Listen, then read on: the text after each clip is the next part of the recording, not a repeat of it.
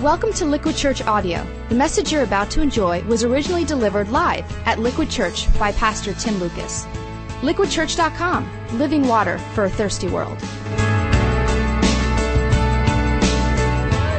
Well, welcome back, everybody. We're going to have a little bit of lights in the room so I can see your faces. I hope you were here last week for the kickoff of our brand new series, Glocal. It was an incredible Sunday, yes? That was an amazing Sunday.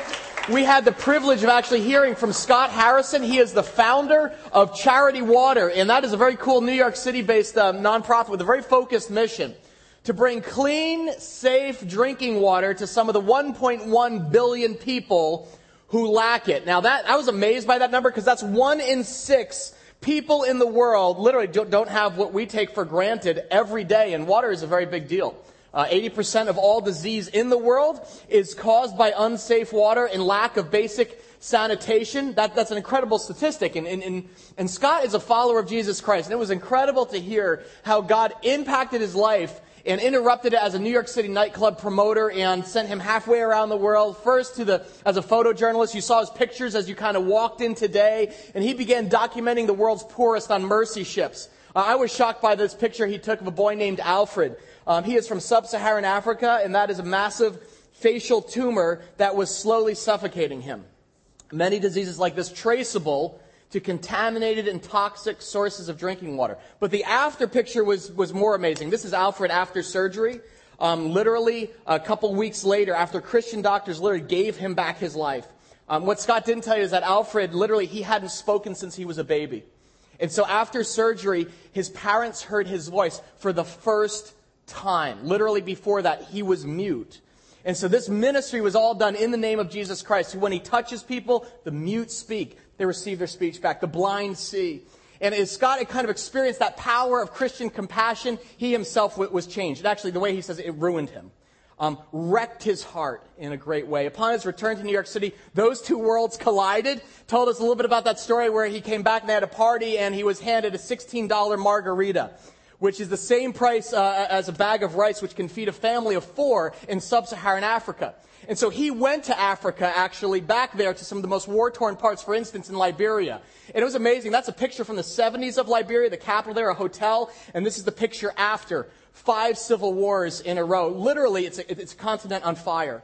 And that is when Scott discovered the incredible opportunity to actually pour God's compassion into the lives of the poorest in a very simple way. Water. And this is where we come in. I first met Scott a few years ago, and he began telling me about Charity Water, and he found out the name of our church was Liquid Church. And we thought maybe there's a connection there. And I remember he showed me his photos for the first time, like this one from Kigali, Rwanda. Rwanda, actually, the capital is about 8 million people, where literally they are dying of thirst. This is where they gather their drinking water from. A ravine in these 5-gallon jerry cans that you've been seeing on the way in. Does anyone even know where you get that word jerry cans from? It's actually not even J-E-R-R-Y, it's G-E-R-R-Y.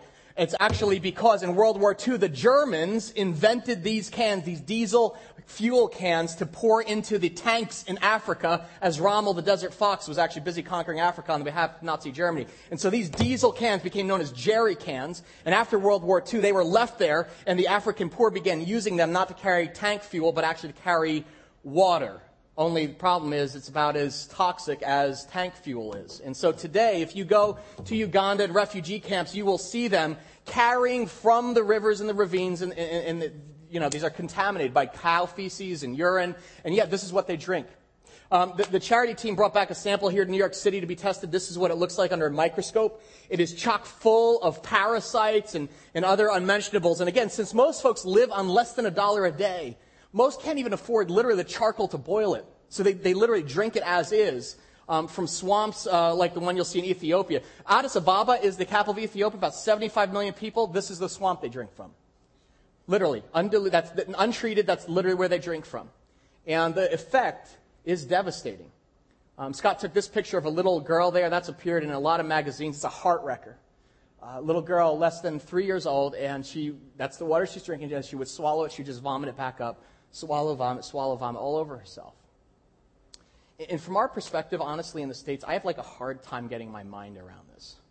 Because I'm like, this still happens? Yeah.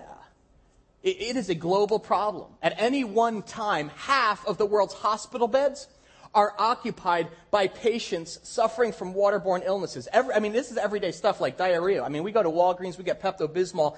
But in sub-Saharan Africa, you die. More than 2.2 million people each year. Just to give you a little perspective of what that is, that's the equivalent of 20 jumbo jets crashing every day. It's a continent on fire. People dying of diseases that like our pets have, like worms. We took our dog to the vet yesterday. This boy who's drawing contaminated water here, you can take a look. He looks normal in every way except for his feet. Those feet are swollen, actually, with the worms and maggots and the parasites that will eventually take his life. But the cool part is, right now, I don't know when you see these, but I just go like, oh, what? It's so overwhelming and so upsetting. What happened is God wrecked Scott's heart and moved him to take radical action. And out of a broken heart was born Charity Water, where they literally realized $20 provides clean drinking water to one person for 20 years. And they're like, let's do this. Let's change one person's life at a time. And so then they got the notion, as they began doing that, they got the notion of drilling wells for an entire village when they realized it costs $5,000 to drill a well for the poorest of the poor in refugee camps in Rwanda and Uganda and all over Africa. And so in partnership with local drilling teams, they were like, $5,000, 400 people will have clean water for 2 decades. They're like, it's an entire generation. And each well literally began transforming the entire village. If you take a look at this, you'll see this is literally before and after. This was the well where you saw them drawing from the swamp, and literally after they hit the aquifer, the next day, this is what they're drinking. And the drilling and it's not just charity. The drilling and maintenance doesn't get done by locals. It gets done by locals. They train them to actually maintain and regulate them, so it actually adds value to the economy and becomes sustainable. It's not this ongoing thing. And it literally has this transformational impact on the lives of the entire village, and entire regions now are becoming transformed through a very, very simple thing, water. See, water changes literally everything. The faces of the children who have been blessed by the wells that have been dug there tell you all you need to know, and they've been displayed now at the Sundance Film Festival, and now they have other people getting involved. So as Scott and I began talking about Liquid partnering with Charity Water, it wasn't just a layup, honestly, it was a God thing. Because, like I said, I don't know about you, but when I see these images, I get everything from anger, like, how is this still happening? No. To apathy, just like, but what are we going to do about this? And then what happens is I get paralyzed. I get locked up. I'm like, I don't know. Someone else has to deal with that. So we said instead, as a local church, what could we do together about a global problem? And as our leadership team discussed that and we prayed, we established a goal for this summer we thought was going to really stretch us as a church, and that is to build 3 wells in 3 areas of Africa, in the refugee camps there in northern Uganda, in Ethiopia, and then in Central African Republic. And we were like, this is very ambitious, because like we didn't budget for this, and it costs a lot here in New Jersey, but we're like, putting hands, you need to know this if you're new, putting hands and feet to our faith is like the heartbeat of our church. And so last week, we challenged all of you to actually give above and beyond your regular tithes and offerings and pour compassion into these critical areas of sub-Saharan Africa. And we didn't quite know what to expect. But we said, God, would you do something? Would you honor our desire to at least just take a swing and make a dent in this thing? And what happened last week is God showed up big time. Something incredible. We didn't drill 3 wells. We ended up drilling 6 wells. That is absolutely incredible. You did. Every person in this church. And each of those wells, that literally, each of those wells represent one entire village. That's 400 people, men, women, and children. If you do the math, you realize 1,200 people in our church provided clean drinking water for 2,400 people for 2 decades. Literally double the amount of people in our church will be impacted by this. And you'll be able to chart the progress. It's incredible. We'll be able to watch this on Google Earth. I'll show you the satellite view. Have a village here in the Central African Republic. Can you throw that up on the screen? I want people to see this. We'll be able to track using technology. Google Earth will be watching over the next months as those wells get drilled and see the impact that they're going to make over the next 2 decades. But I am so proud of you guys. If you missed out, I know some people were just like, I didn't have my check.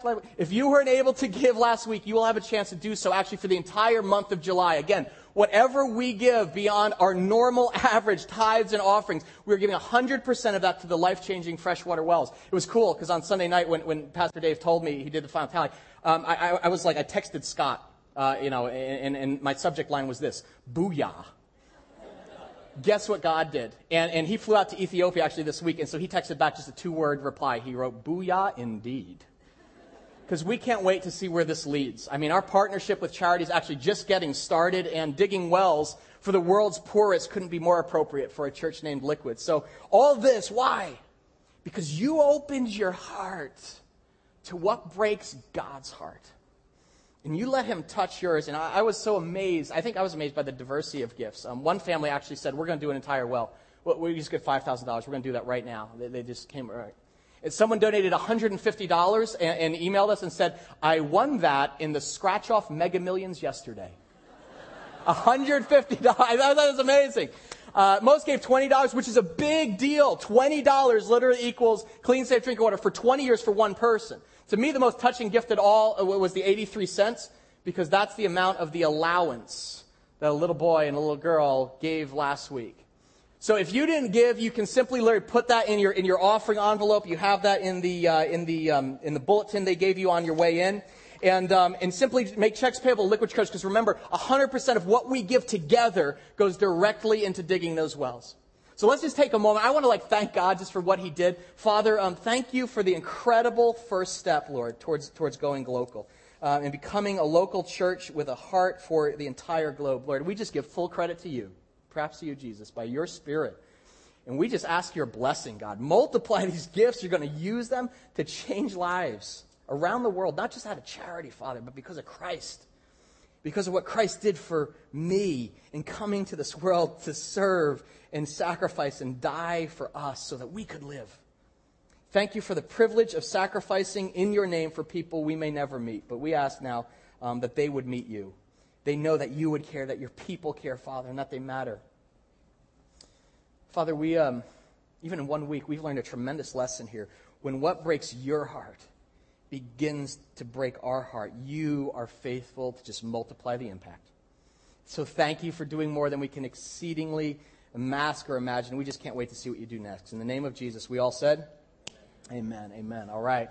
Well, here's a question for you. I'm kind of curious as you look at this on the screen. Which of these gifts do you think is most valuable from God's perspective? Some of you know that's a trick question. You guys kind of know through the world's eyes, we typically think the most money equals the most difference, but that's not necessarily true. Because in God's kingdom, we are told it's not about amount, but it's about attitude. It's all about the heart behind it. Do you get involved naturally out of genuine compassion and care, or kind of begrudgingly out of guilt or duty or worse, just kind of apathy? All right. As we take our next step today in going local, I want to tell you a story, kind of a fun story. It's a story about three guys who were given three gifts of different amounts, actually. And this is not my story. This is a story, actually, that Jesus himself told. And I want to invite you to actually take your Bible there and turn to Matthew 25 so you can kind of follow along.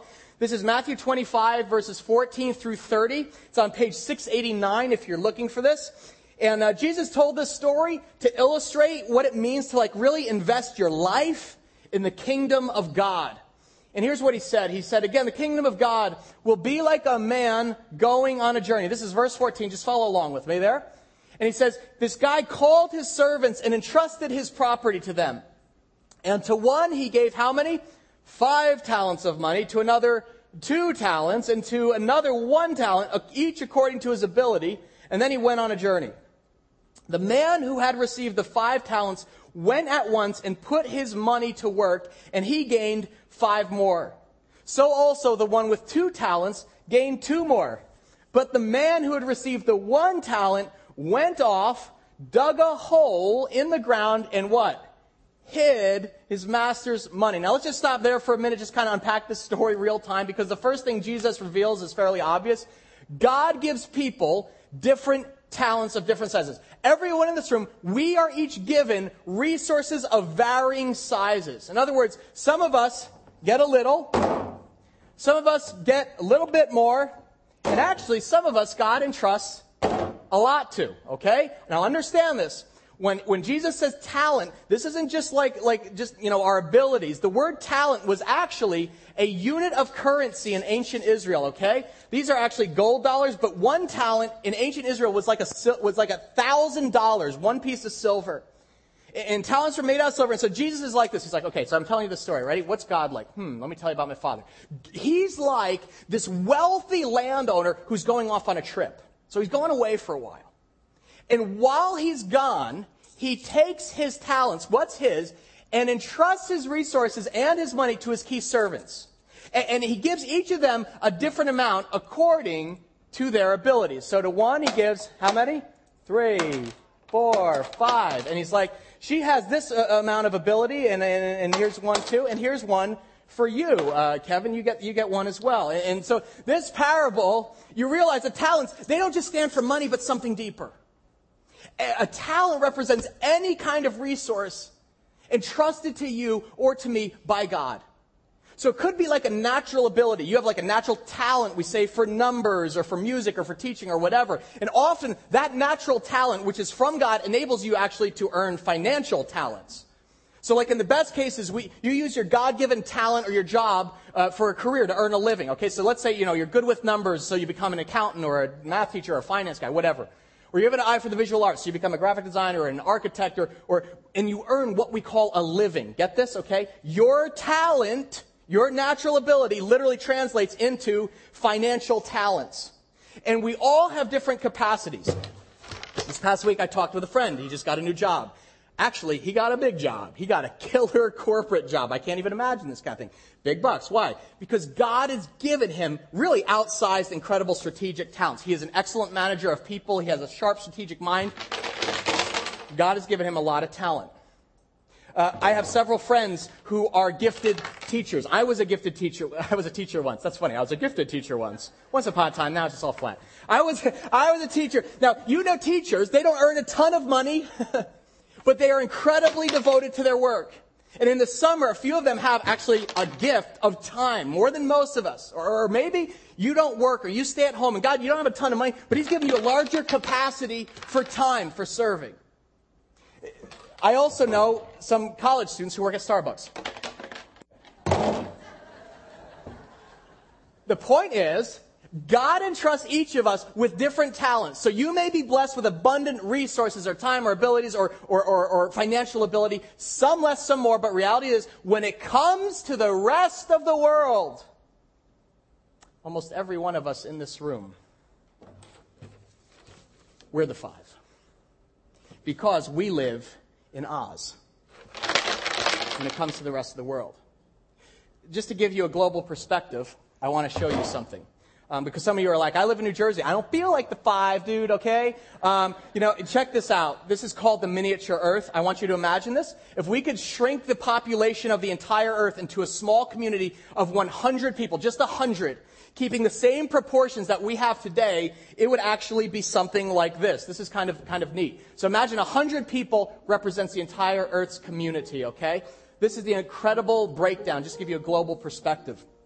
About 61 of us would be Asian. Pastor Tom was like, yeah. 12 Europeans. 8 of us would be from North America, 5 from the South and the Caribbean. 13 of us would be Africans, 1 from Oceania. And the interesting thing is, out of that 100 people, it's evenly split 50-50. Women and men in perfect proportion. Sometimes 51 excuse women, 49 men. Out of all those, about half live in a city. 1 in 10, about 9, are disabled in that community of 100 people. Now, a third of them are Christian. That is, they're Catholic or Protestant or Anglican or some form, but 18 of them are Muslims. 14 are Hindus, and 16 have no religion at all. 6 Buddhists, and 13 practice other religions. Out of that 100, 43 don't have a toilet. And almost 20 live without water. 6 people out of 100 on almost 2/3 of the entire wealth. The 13 will go to bed hungry or starving. And out of that 100, 14 are illiterate.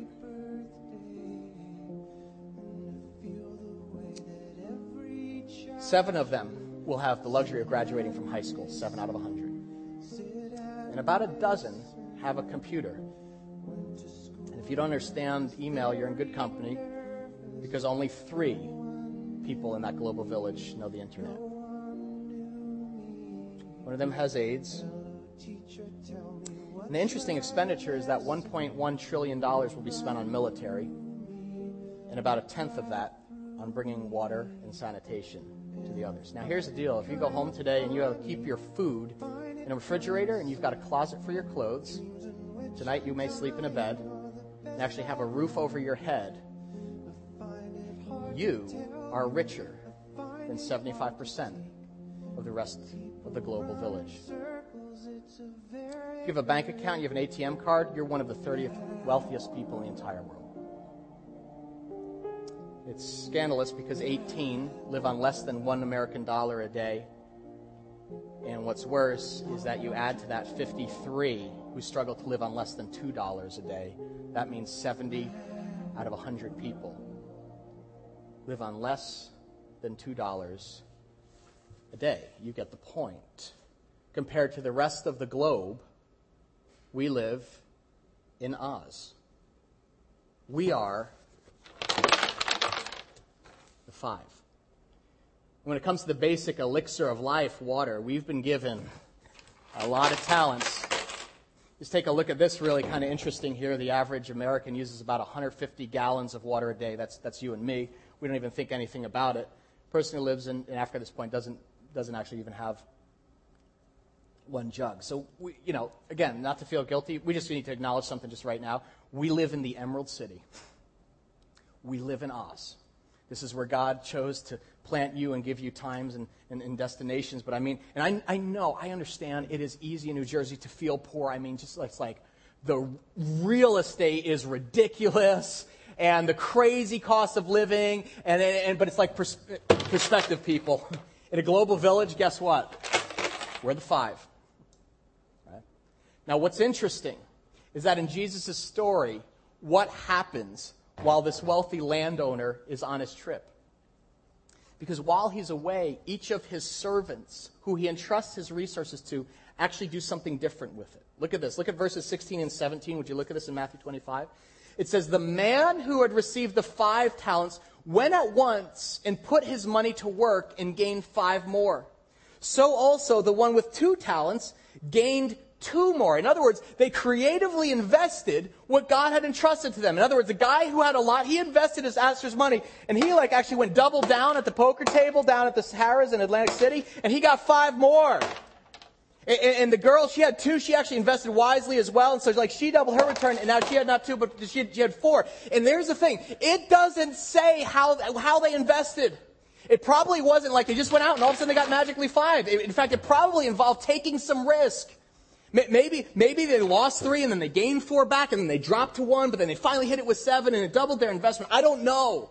But clearly they read the journal because they were savvy investors. What's funny is that a lot of people feel like, oh, I guess we should feel guilt for being Westerners. Hardly.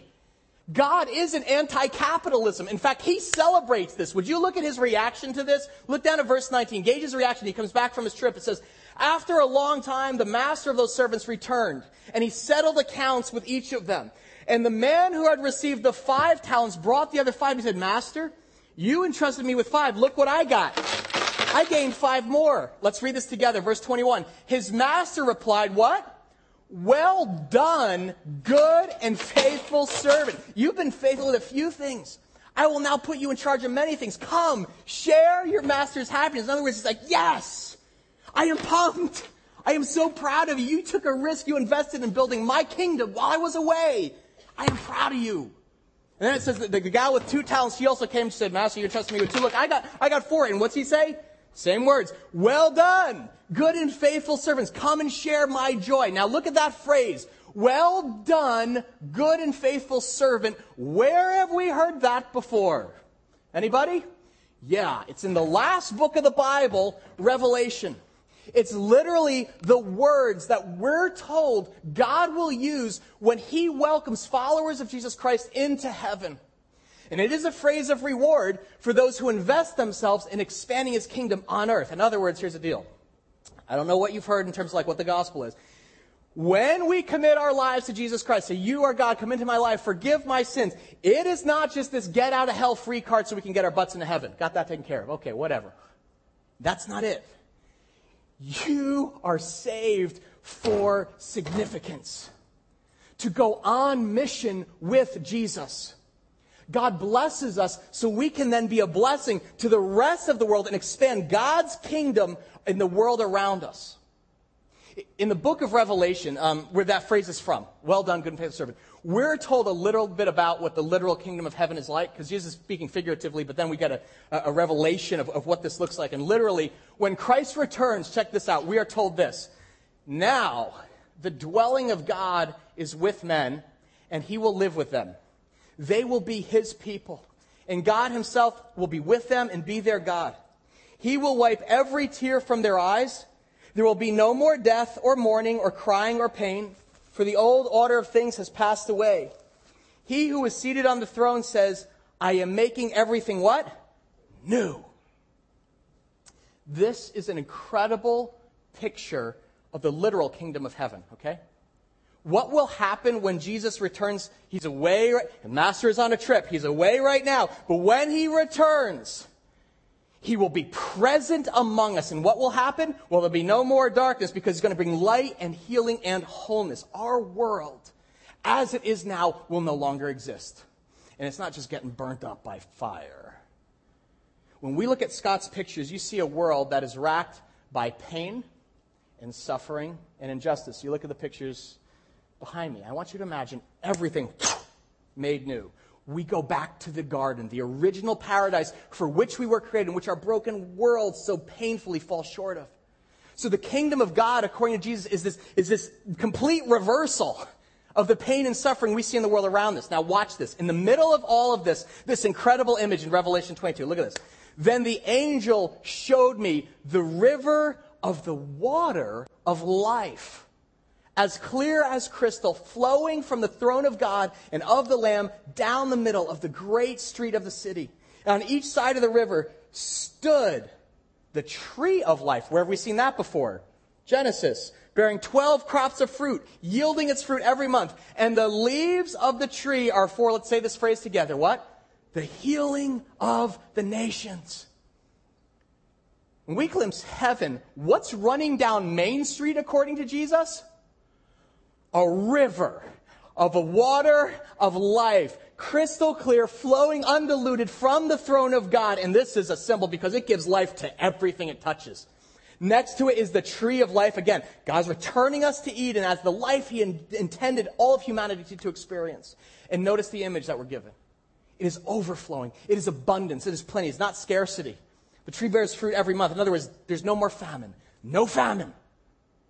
There is a river spilling its banks. No drought. An overflowing river of life, crystal clear and pure, and then culminates in this stirring picture. Look at this. And the leaves of the tree are for the healing of the, what? Nations. No more American, no more Australian, no more African. There are the people of God in the kingdom of heaven. And all the nations that have suffered and been broken in this life will be healed and put back together. This is God's idea of heaven. He is at the center of it. He is the source of life, represented by that river. And he he's like, here's what's going to happen. You want the end of time? It's not all fire. I am bringing total healing to a broken and bruised world. The fouled, impoverished, and unjust world that you see will literally be transformed by the power of the risen Christ. This is literally the resurrection. Our whole world groans. But this is our destiny. This is our hope, people, as one people. Now, they're American, African, Australian, just simply the people of God. And Jesus will be the God of this city. And this will be yesterday's news. We won't see this again.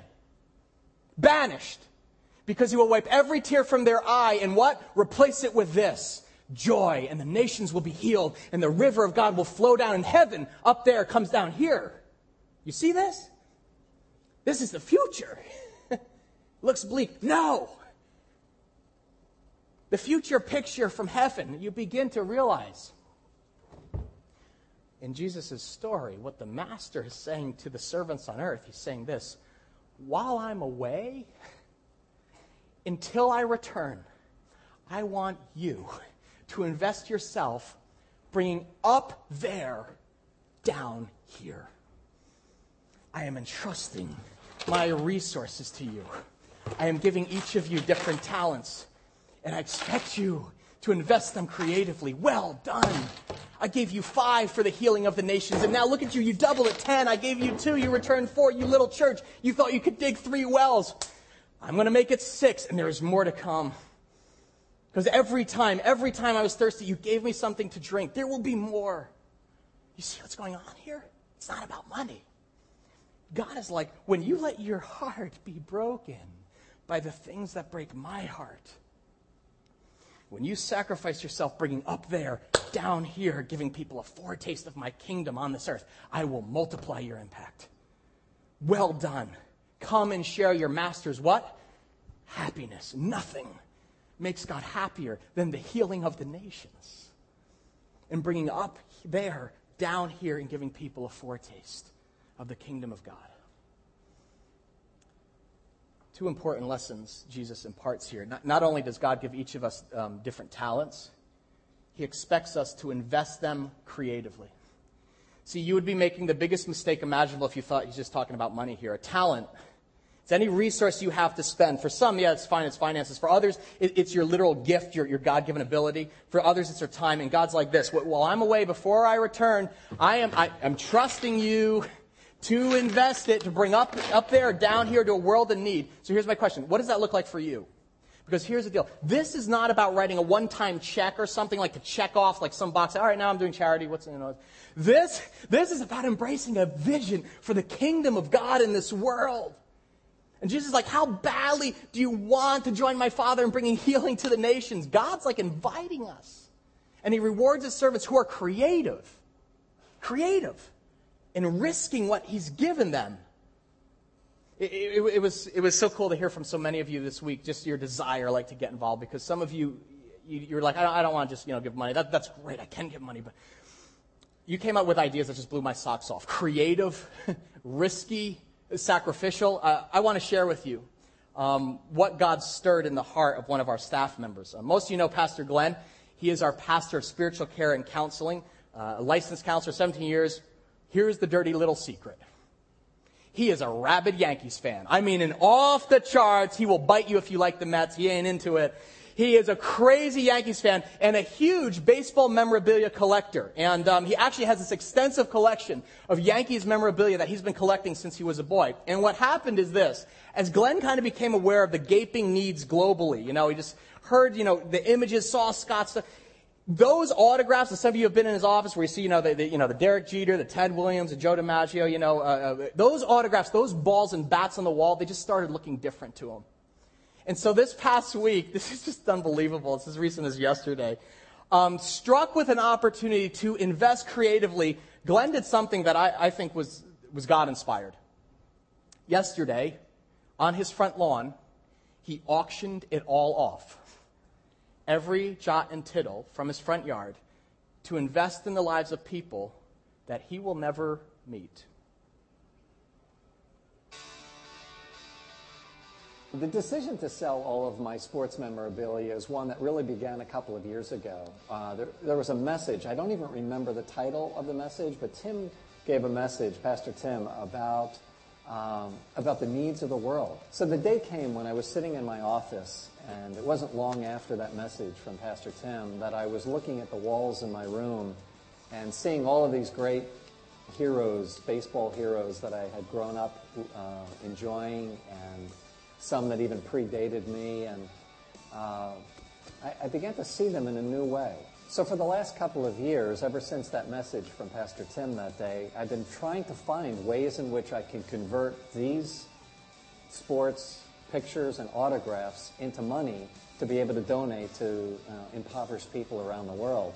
And then this past Sunday at Liquid, being here and hearing Scott Harrison talk about the work of Charity Water, I was, first of all, just so proud to be part of a church that would partner with a work like charity. To think of my pictures, these things that have been treasures of mine, going to make a difference in this world, to provide water, clean drinking water for kids, just an amazing thing. I love being part of Liquid, a church that cares about the least, the last, and the lost. I'm not sure what all of these items together combined are worth. I have a sense that it's somewhere in the range of $2,000 to $3,000. But I can take you through a couple of these items if you'd like to know a little bit about them, the history of them.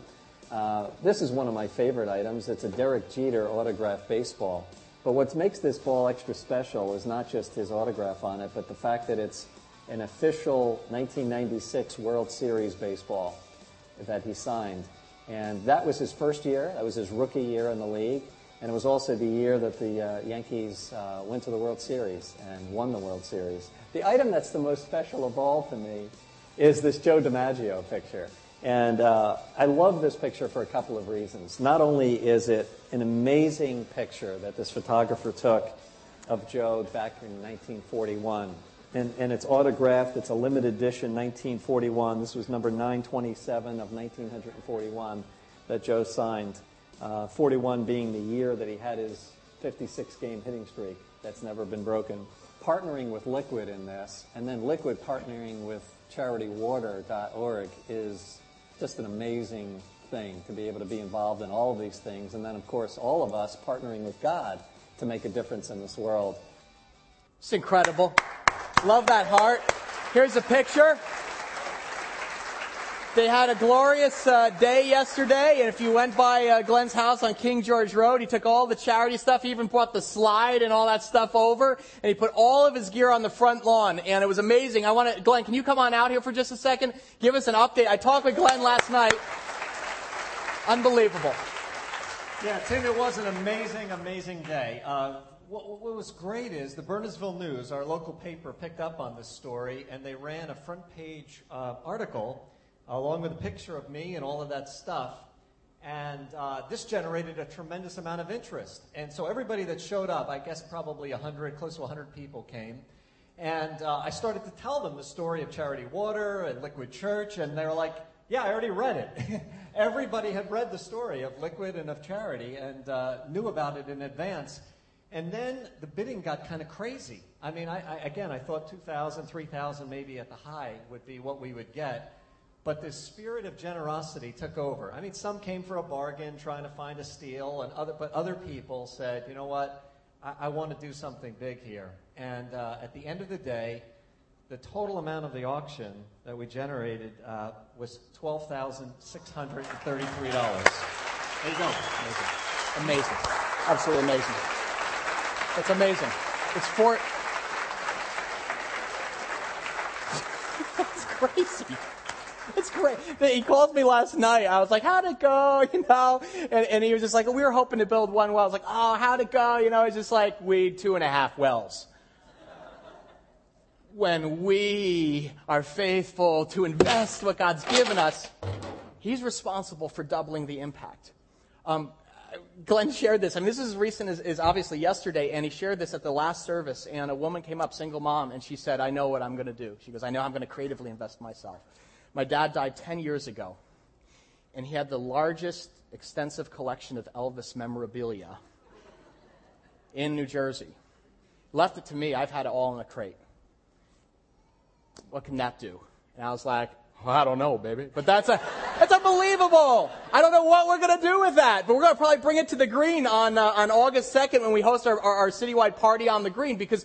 What? We don't want to just write checks. It's not our thing. How can we get on board with Jesus to creatively invest what we've been given, okay? I got an email from Michelle Arrowsmith. She's one of the nannies here at Liquid. It's not just about money. I mean, we have a lot of nannies here at Liquid, you know, take care of kids. And she was like, I got a dozen nannies together. We're going to do a walk, and we're going to try to raise $10 for every kid that we sit together and everything. Maybe it has nothing to do with money.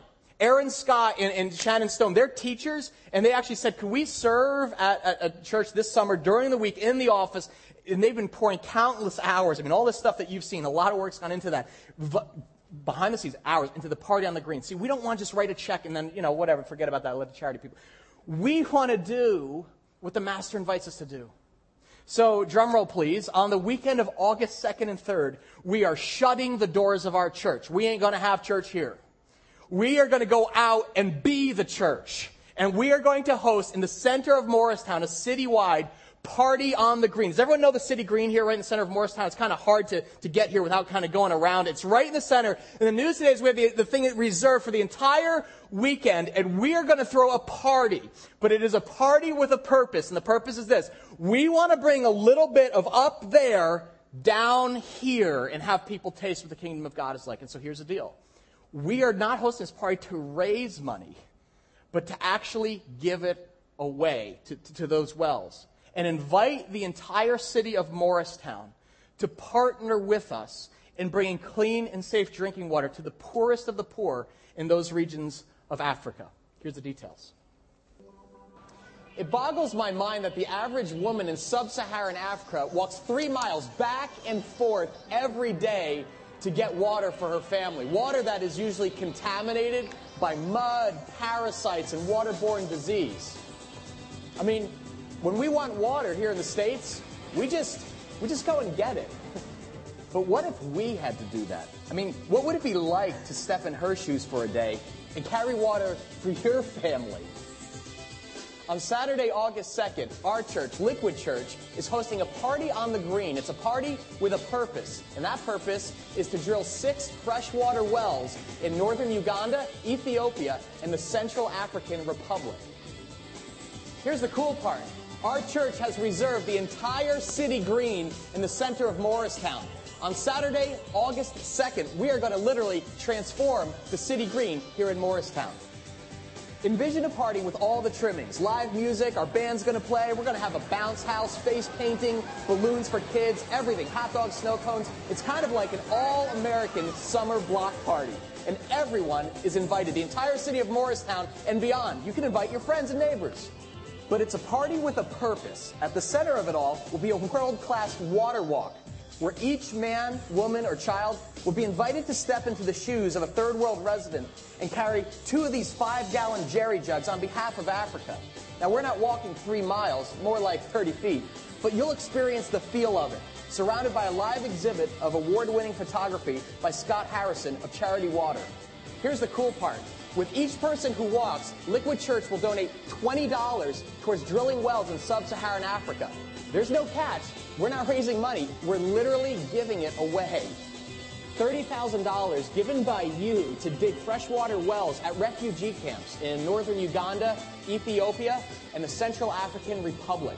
We're hoping over 1,000 people take the water walk, pledging their commitment to pour compassion into the lives of the world's poorest.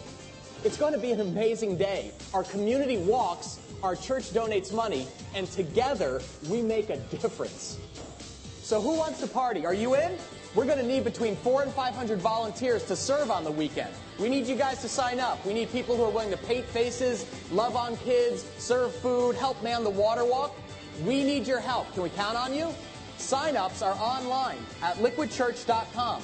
Simply go to our homepage and click on Sign Up to Serve. You can serve with a team, get your whole family involved. We're going to have a great time together. Remember, it's a party with a purpose.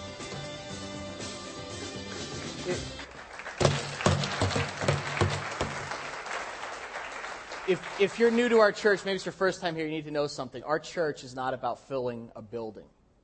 It's about building the kingdom of God and bringing up there, down here, to the least and the last and the lost.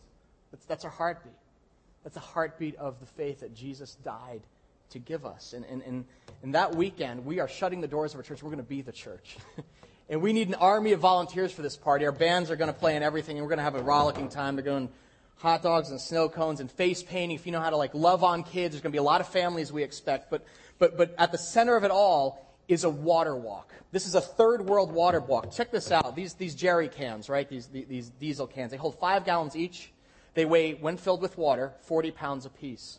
And on average, the average Ugandan woman, 80 pounds a day. She carries 2 jugs back and forth 3 miles every day, full of toxic, polluted water.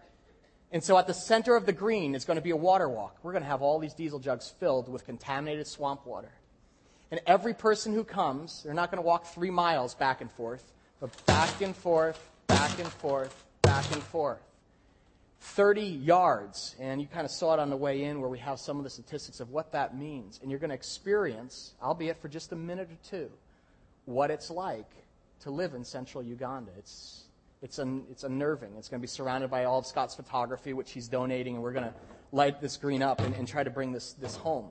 But we're hoping over 1,000 people actually carry the jugs, and for everyone who does, we're giving $20 of our $30,000, which we've raised, which now apparently is a lot more than that with Glenn, and maybe it's new. But it's not new money. We're just simply raising awareness of the wells that we're drilling. But we need people with talents. We need people with time. How can you invest yourself creatively in this? You can sign up, as you heard in the video, as individuals, entire families. We've got roles for the kids to play and everything. But as a church, this is a party with a purpose, and we're going to use the collective talents of a local church to make a global difference. Does that sound good to you? Instead of church, we're going to throw a party for the world on the green. Good times. As you saw, sign-ups are actually open now today, and you can go online just at liquidchurch.com. We put laptops all over the lobby today so that you can sign up. You just simply go on. You'll see all the different teams listed, and I can say I can come for an hour, I'll come at this time, and I'll serve on Saturday, August 2nd. But the question is this: how are you going to invest yourself this summer? I want you just to think just for a moment about what's happening in your life right now. Maybe God is prompting you to connect the dots.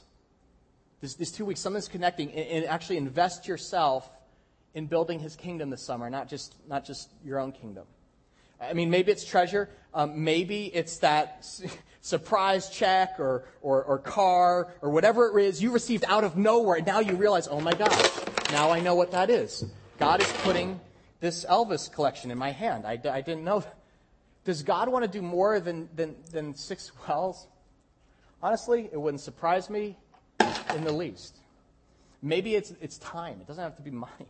Maybe you're going to go on vacation and you're like, you know what? We are recalibrating our family's vacation plans. We are going to serve on August 2nd instead of, being. How will you invest yourself this summer? All I know is this, okay? There's all sorts of ways to do it. All I know is the riskiest option of them all is to do nothing. See, Jesus' parable, his story here in Matthew 25, has a surprise ending. Because according to Jesus, God doesn't like people who play it safe and conservative with what he's given them. Just go back to Matthew 25 here, because there's a final servant who actually is a bit of a fiscal conservative. It says, but the man who received the one talent went off, dug a hole in the ground, and what?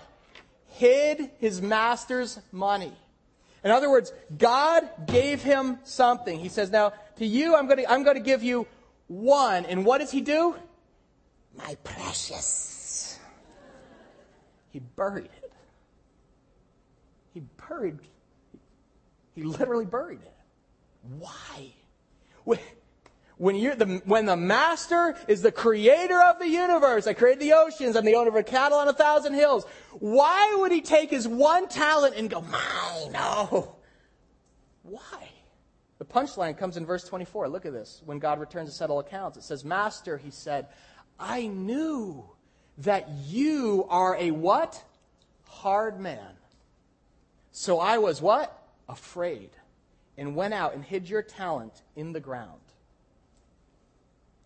Two things make us bury our talents. And one is a flawed view of who God is. Look at that. Look at the words. I want up here. Master, I knew that you are a hard man. I know what this religion thing is about. I know it's about. And fear. So I was afraid. In other words, this guy didn't get it. Although he purported to be in the service of God, he misunderstood God's heart completely. See, the way we conceive of God always impacts how we invest our lives, how we serve him. And maybe this is the aha moment for some of you. Maybe you've thought God is this uncaring, distant dictator in the sky and basically committed to two things, just kind of restricting your life and ignoring the big problems of the world. Or maybe you've only known him as a God of judgment, just condemnation and punishment. He's like, I'm afraid of God. But this God is perfect love, which casts out fear because he is good, because his heart is generous and patient. He doesn't want anyone to perish, but wants to save the world entire. But this view of God, he's a hard man, he's a miser, he's stingy, he's punitive. That only leads one way: paralysis. If God is like that, I better bury what I got. And I could just say, well, I'm a conservative. Because you never know when God's going to take it back from me. Or if I lose this, I don't know if God can be trusted to come through to provide another in his place, because he's a hard man.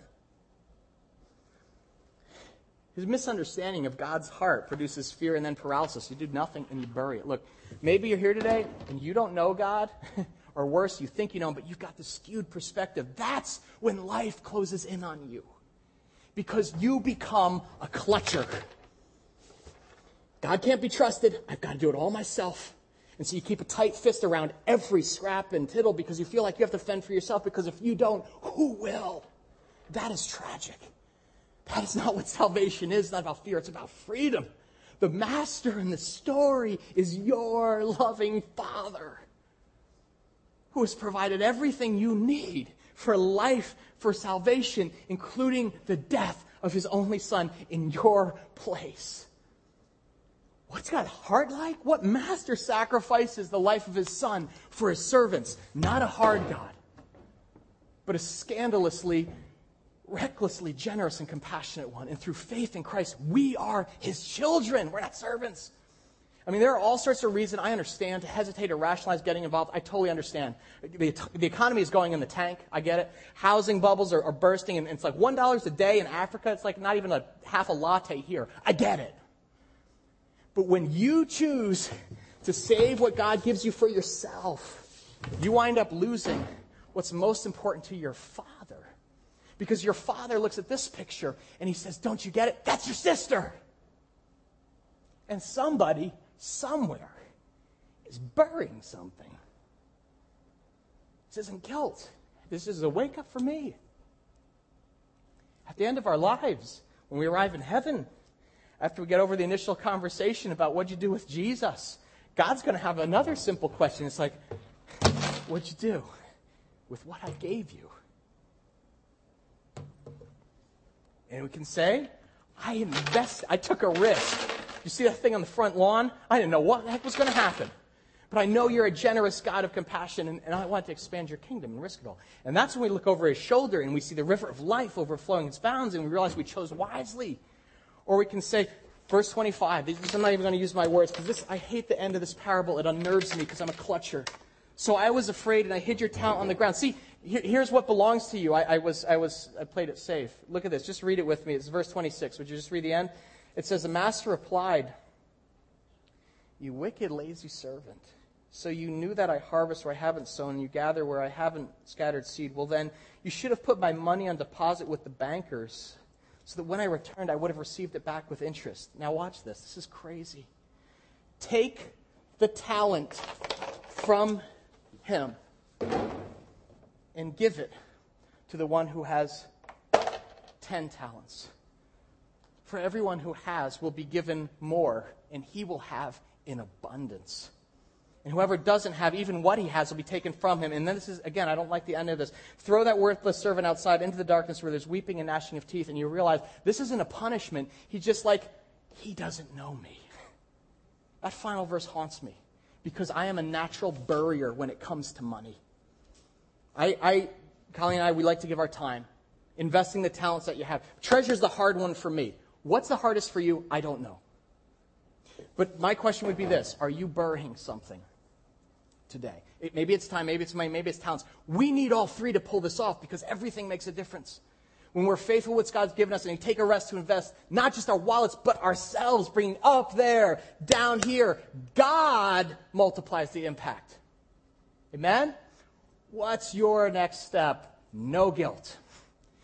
Maybe your next step, we're going to receive our offering and to conclude in worship, kind of culminate just in a celebration. If God's put it on your heart to give, awesome. Give cheerfully. Do not give out of guilt. We don't want your guilt money. Just keep that if you're okay. You can do that, okay?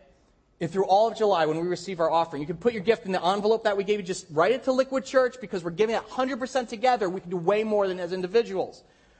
But maybe I wonder, I'm like, what's God going to do this week? He just did 2 wells yesterday out of nowhere because of Joe DiMaggio. What the?